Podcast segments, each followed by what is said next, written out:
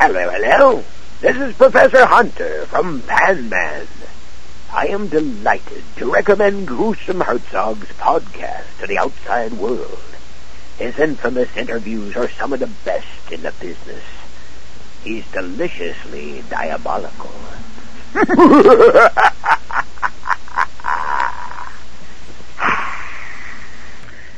Hey, this is Sean Cain, director of Silent Night, Zombie Night, and you're listening to Gruesome Herzog.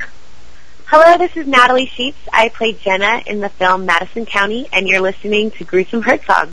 Hey, horror fans, this is Ace Marrero, and you are listening to Gruesome Herzog. Dig it! I'm Jessica Sonneborn, and I'm listening to Gruesome Herzog.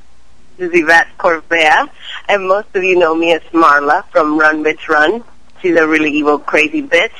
And you guys are listening to Gruesome Herzog. Hi, this is David Z. Stamp, and you're listening to Gruesome Herzog's. Hey, this is Bill Oberst Jr. I played Dale in the film Dismal, and as Dale would say, let me tell you something. You're listening to Gruesome Herzog. You got Dale's word on that.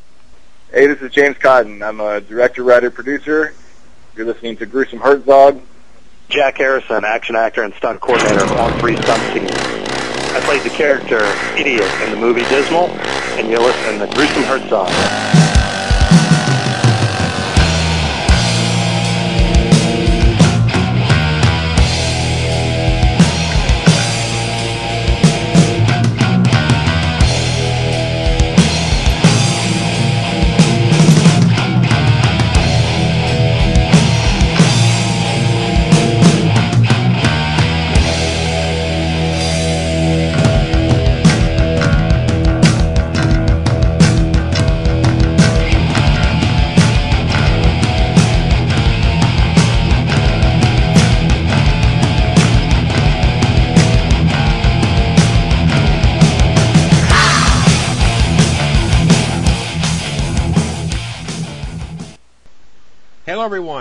This is Gruesome Herzog. My very special guest today is director, writer, producer Cody Knotts.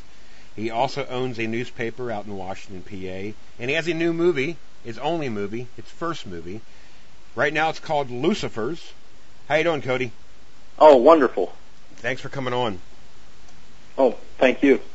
Um, the reason why I got in contact with you is uh, because of Andrew Roth. Um, he's been talking good about this film and yourself. So I figured, why not? Let's get Cody on here and talk about some new projects. Um, the area that you live in, obviously, I said before, is Washington, PA. It's like what, about an hour from Pittsburgh, roughly? Is that what? It uh, actually, about a half hour south of Pittsburgh. Okay. And I am a diehard Pittsburgh Steeler fan, so it kind of hits home for me. yik yik. But any, anyway, so lay your hand on a Pittsburgh Steeler fan, and I think you'll finally understand. Troy Daniels put it best. But you have a very interesting story here that you started filming. And what I'd like to do is give the listeners an idea of what it's about, and possibly, if you can, it's mention who's in it, and then if you got any, you know, interesting sites or that's getting filmed at, or any interesting stories, you can go ahead. Okay. Well, we're trying to show a realistic portrayal of exorcism, not where people are spitting goo or torturing, or you know, nails are coming out of their mouths or things like that, but uh, one of the problems that I've seen in every exorcism film is, and this comes from personal experience from the Pentecostal church and having been in a position where we've prayed over people and, and dealt with people that had these issues, is that there's no purpose to the demon other than the torture of the victim. And if you are accepting of the idea of good and evil, um, God and Satan, then the purpose would be to lead people to damnation. It would not be uh, to be obvious and walk around and show, look how scary I am. But instead, to be walking amongst us, leading us to our own destructions through our desires. That fight between desire, good and evil. Okay. So basically, what you're doing is you're making something completely, I should say, different and more realistic, basically, right? That, that's the goal. I mean, it's it, uh, with any story you're going to you're going to have a fictionalized element, and you're sure. going to, to to raise the, the the volume because you're only watching for a short period of time. Right. But um, what would take place in nine days in our film would probably take place over years between the characters. Um, but the idea being that the demon isn't wanting to be found. It isn't making itself obvious. It doesn't need to torture the body it's using. It's a tool for the demon.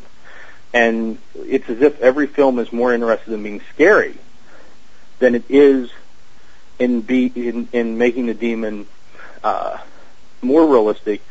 What is its goals? And I find that much more terrifying when I see something that could be my neighbor next door who's manipulating me, or in our case, a young girl who's very attractive, who's manipulating people. It's played by Emily Cortez from Pittsburgh, uh, who is manipulating people to their destruction through sex, Right. um, in sexual desire.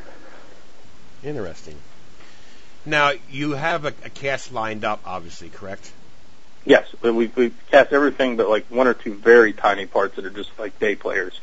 Uh, Andrew Roth's playing our lead. He's playing Jacob Wilcox, an investigator uh, sent by the church who has the gift of discernment, which um, we're doing Christian horror.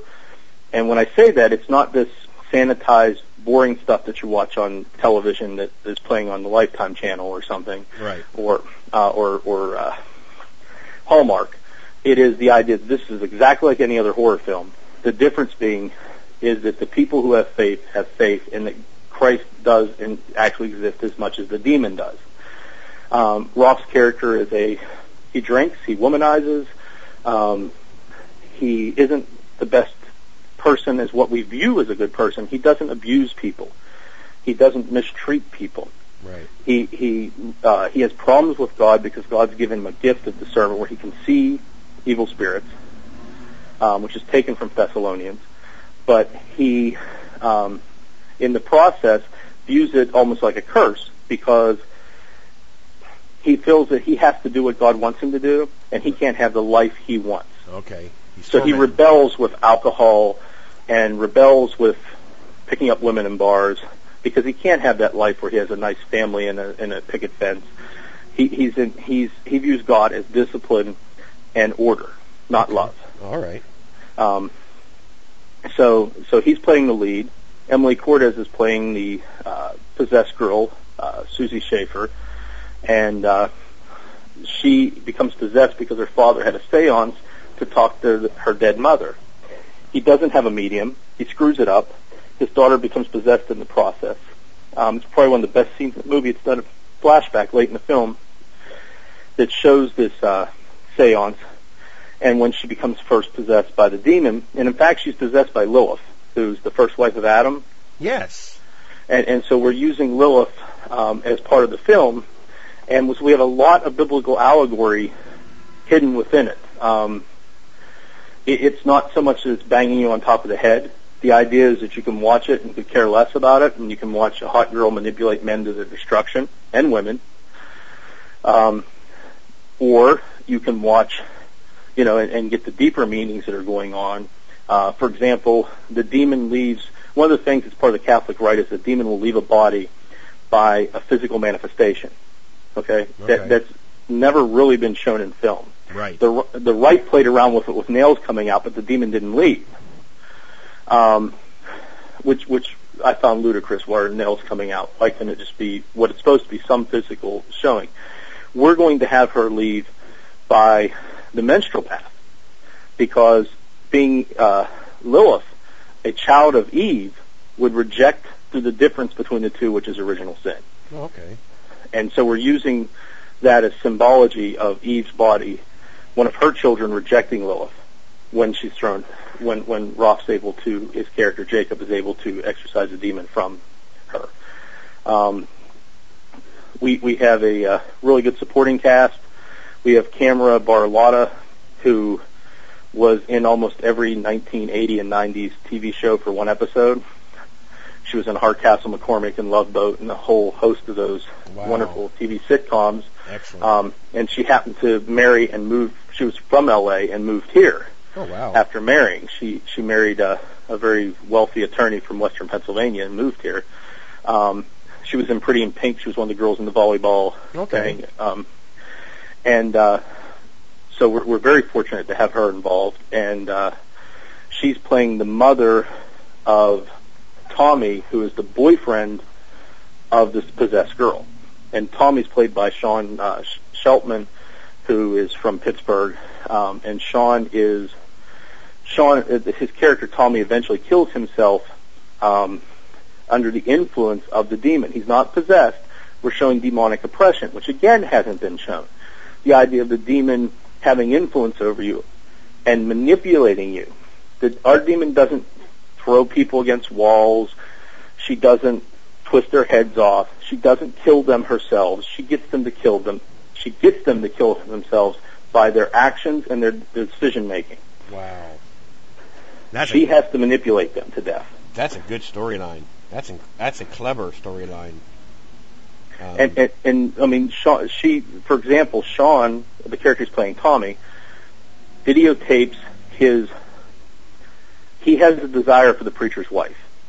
He videotapes his mo- his mother having sex with this woman. Now they were all influenced from the seance, and they were not in a position where they would have done this, but their own desires got heightened, and the demon in in the backstory, which is only shown and told in backstory, the Tommy's mother and the preacher's wife Rachel have an affair, oh. and the son videotapes his own mother because he's convinced to do so by his girlfriend.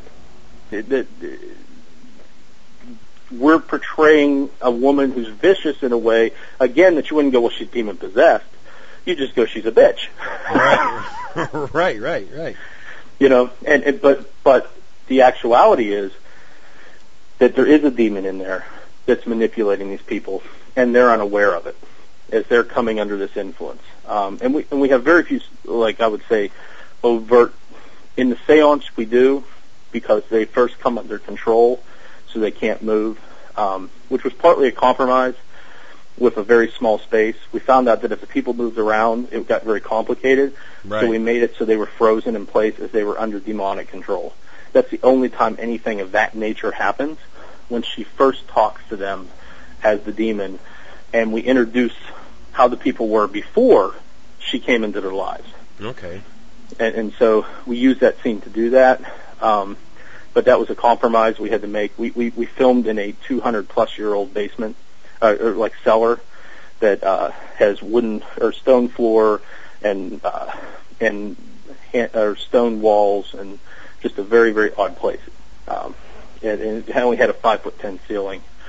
So it's very creepy in and of itself. Real cobwebs and big spiders and, um, now, I heard that this is being filmed in an abandoned town or something. We are filming in a town that has probably lost two thirds of its population, Okay. which is which is the the town of Donora, which has been very good to us, and uh, their mayor uh, Chummy Lignelli um, has been incredible. He found this. They actually have eight abandoned churches in the town that No the borough had to take over. Holy shit! Um, so we were looking for a church we could film because of the, the, the nature of the, the what we were doing. We weren't going to be getting a church that was active. We had to find a, a, a church building that we could use. right. Um, so, and Donora is letting us film some of the things on the street. It's actually the home of Ken Griffey Jr., Ken Griffey Sr., Stan Musial. Oh yeah, It- yeah. Okay, yeah. It's uh, Reebok or Nike once had it in an ad for Ken Griffey for president about 15 years ago. Um, they showed the big Donora sign. Um, it, it's it's a town that once was. It's actually most famous for the smog. It's the town that smog came in and almost choked everybody to death in the in the 50s. Oh my god. There's a big museum to the Donora Smog, um, which which uh, you can see in the back of one of the scenes.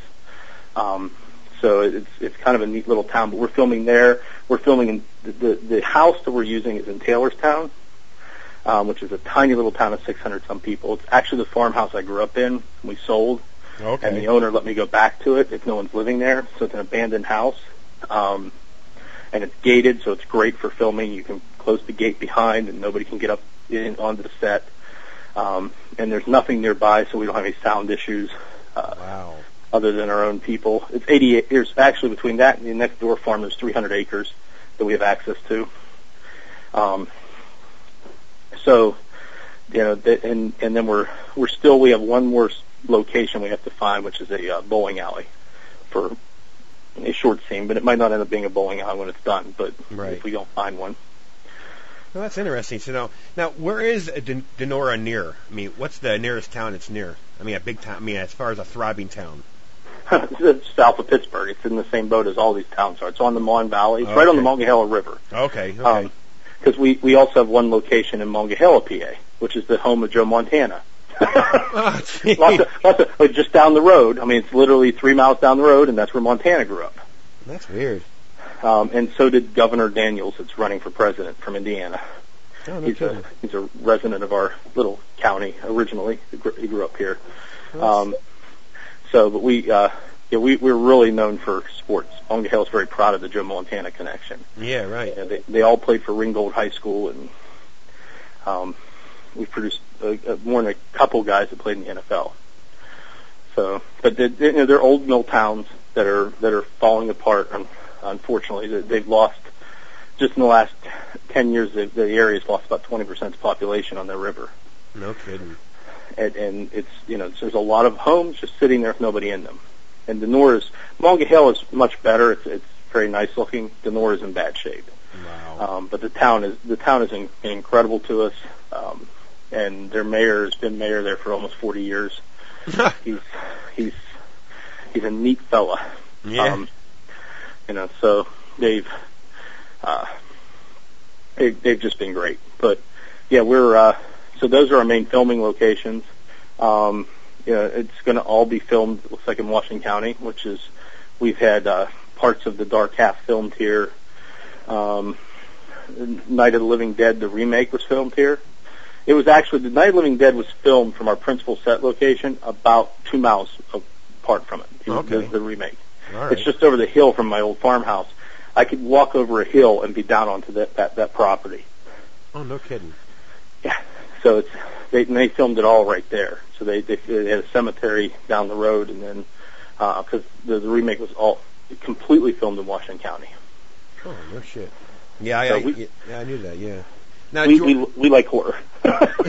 now George A. Romero. Now, what area was he in in that living? Uh, he's, he's in Pittsburgh. I mean, it's, in Savini, we're using a lot of kids from the Douglas School, young Okay. young adults who graduated from Savini's uh, makeup uh, school, Okay. Okay. and, and for in Monessen, which is right across the river from Donora. They're right beside each other. Okay. Um, and well, actually, we have uh, Cody uh, Rock, who's doing the the, the uh, special effects, and uh, Amy Tidwell, we got doing hair and makeup on it, um, and they, they've done a fabulous job. They're they're great to work with, um, and we just got a guy who's doing sound with us from from their school.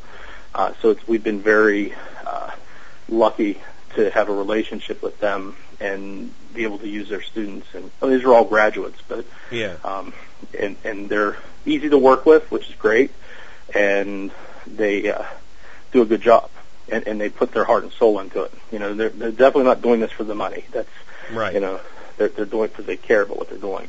Exactly. What? Would have these issues, Right. and, and and I ran for public office, so it wasn't like I was out there talking, going, oh, by the way, I've encountered people with with demons because people will go, okay, you're you're off your rocker, um, but you know the. uh you know, there's this idea that's went on in the church, and I studied to be a Pentecostal pastor. I'm actually playing the pastor in it, um, who, who, uh, you know, I always make a joke. I said we needed someone who could do the Pentecostal pastor uh, preaching bit, um, but also be middle-aged and overweight. I said I qualify for all of them. Nuts. Uh, but, but, but, uh, and then again, there's another one of the issues I had that we don't see. Every time we show an evangelical, they're shown in a negative light. If you watch films, they're always a charlatan. Yep. That, like Last Exorcist, he doesn't really believe anything. Right. Um, or they're uh, Robert Duvall in The Apostle. He's got all these issues and he's on the run from things he did wrong.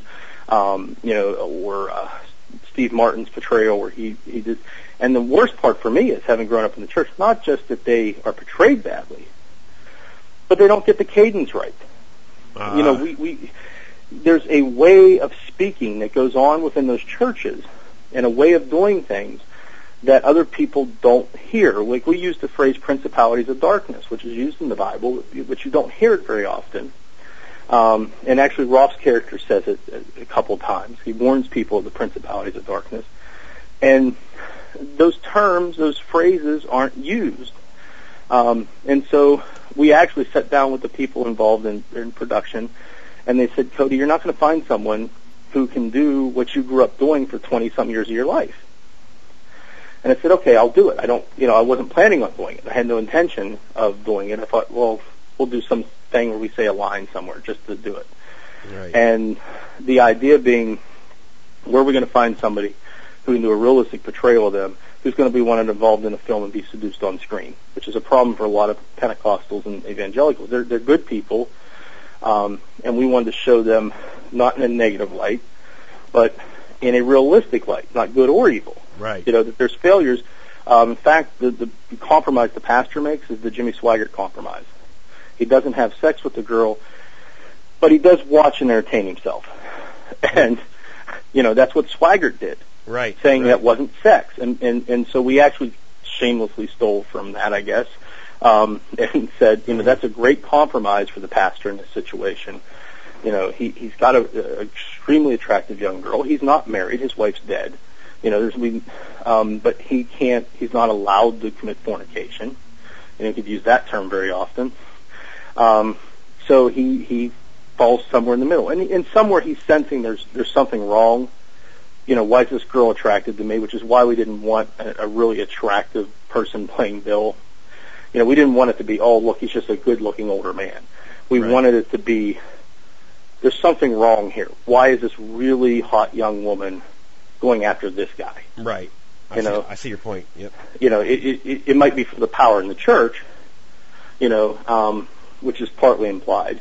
Um, so, you know, and, and, and, but, you know, we, we're actually going to take the church scene where the monologue happens with the minister and we're going to try and one-shot it, which is going to be very difficult because it actually ends up involving four people.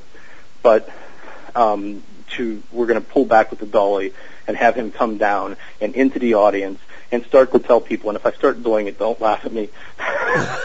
but, but you start to tell people about the Lord Jesus Christ and how He's going to bring salvation unto you.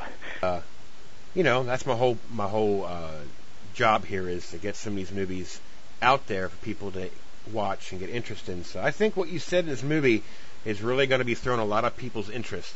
So I really do thank you for coming on, and I wish you the best of luck. And hopefully, if things go well, I'll be out there in April um, to, to uh, see you guys. Can't wait to meet you. All right, brother. Thank you very All right, much. thank you. Take care. Bye-bye. Bye. Hello, hello. This is Professor Hunter from Pan Man. I am delighted to recommend Gruesome Herzog's podcast to the outside world. His infamous interviews are some of the best in the business. He's deliciously diabolical.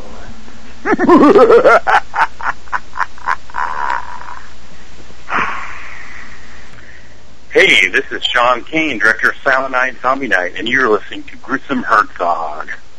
Hello, this is Natalie Sheets. I play Jenna in the film Madison County, and you're listening to Gruesome Herzog. Hey, horror fans, this is Ace Marrero, and you are listening to Gruesome Herzog. Dig it! I'm Jessica Sonneborn, and I'm listening to Gruesome Herzog. This is Yvette Corvea, and most of you know me as Marla from Run Bitch Run. She's a really evil, crazy bitch. And you guys are listening to Gruesome Herzog. Hi, this is David Z. Stamp, and you're listening to Gruesome Herzog's Hey, this is Bill Oberst Jr. I played Dale in the film Dismal, and as Dale would say, let me tell you something. You're listening to Gruesome Herzog. You got Dale's word on that. Hey, this is James Cotton. I'm a director, writer, producer. You're listening to Gruesome Herzog. Jack Harrison, action actor and stunt coordinator on three Stunt Scene. I played the character Idiot in the movie Dismal, and you're listening to Gruesome Herzog.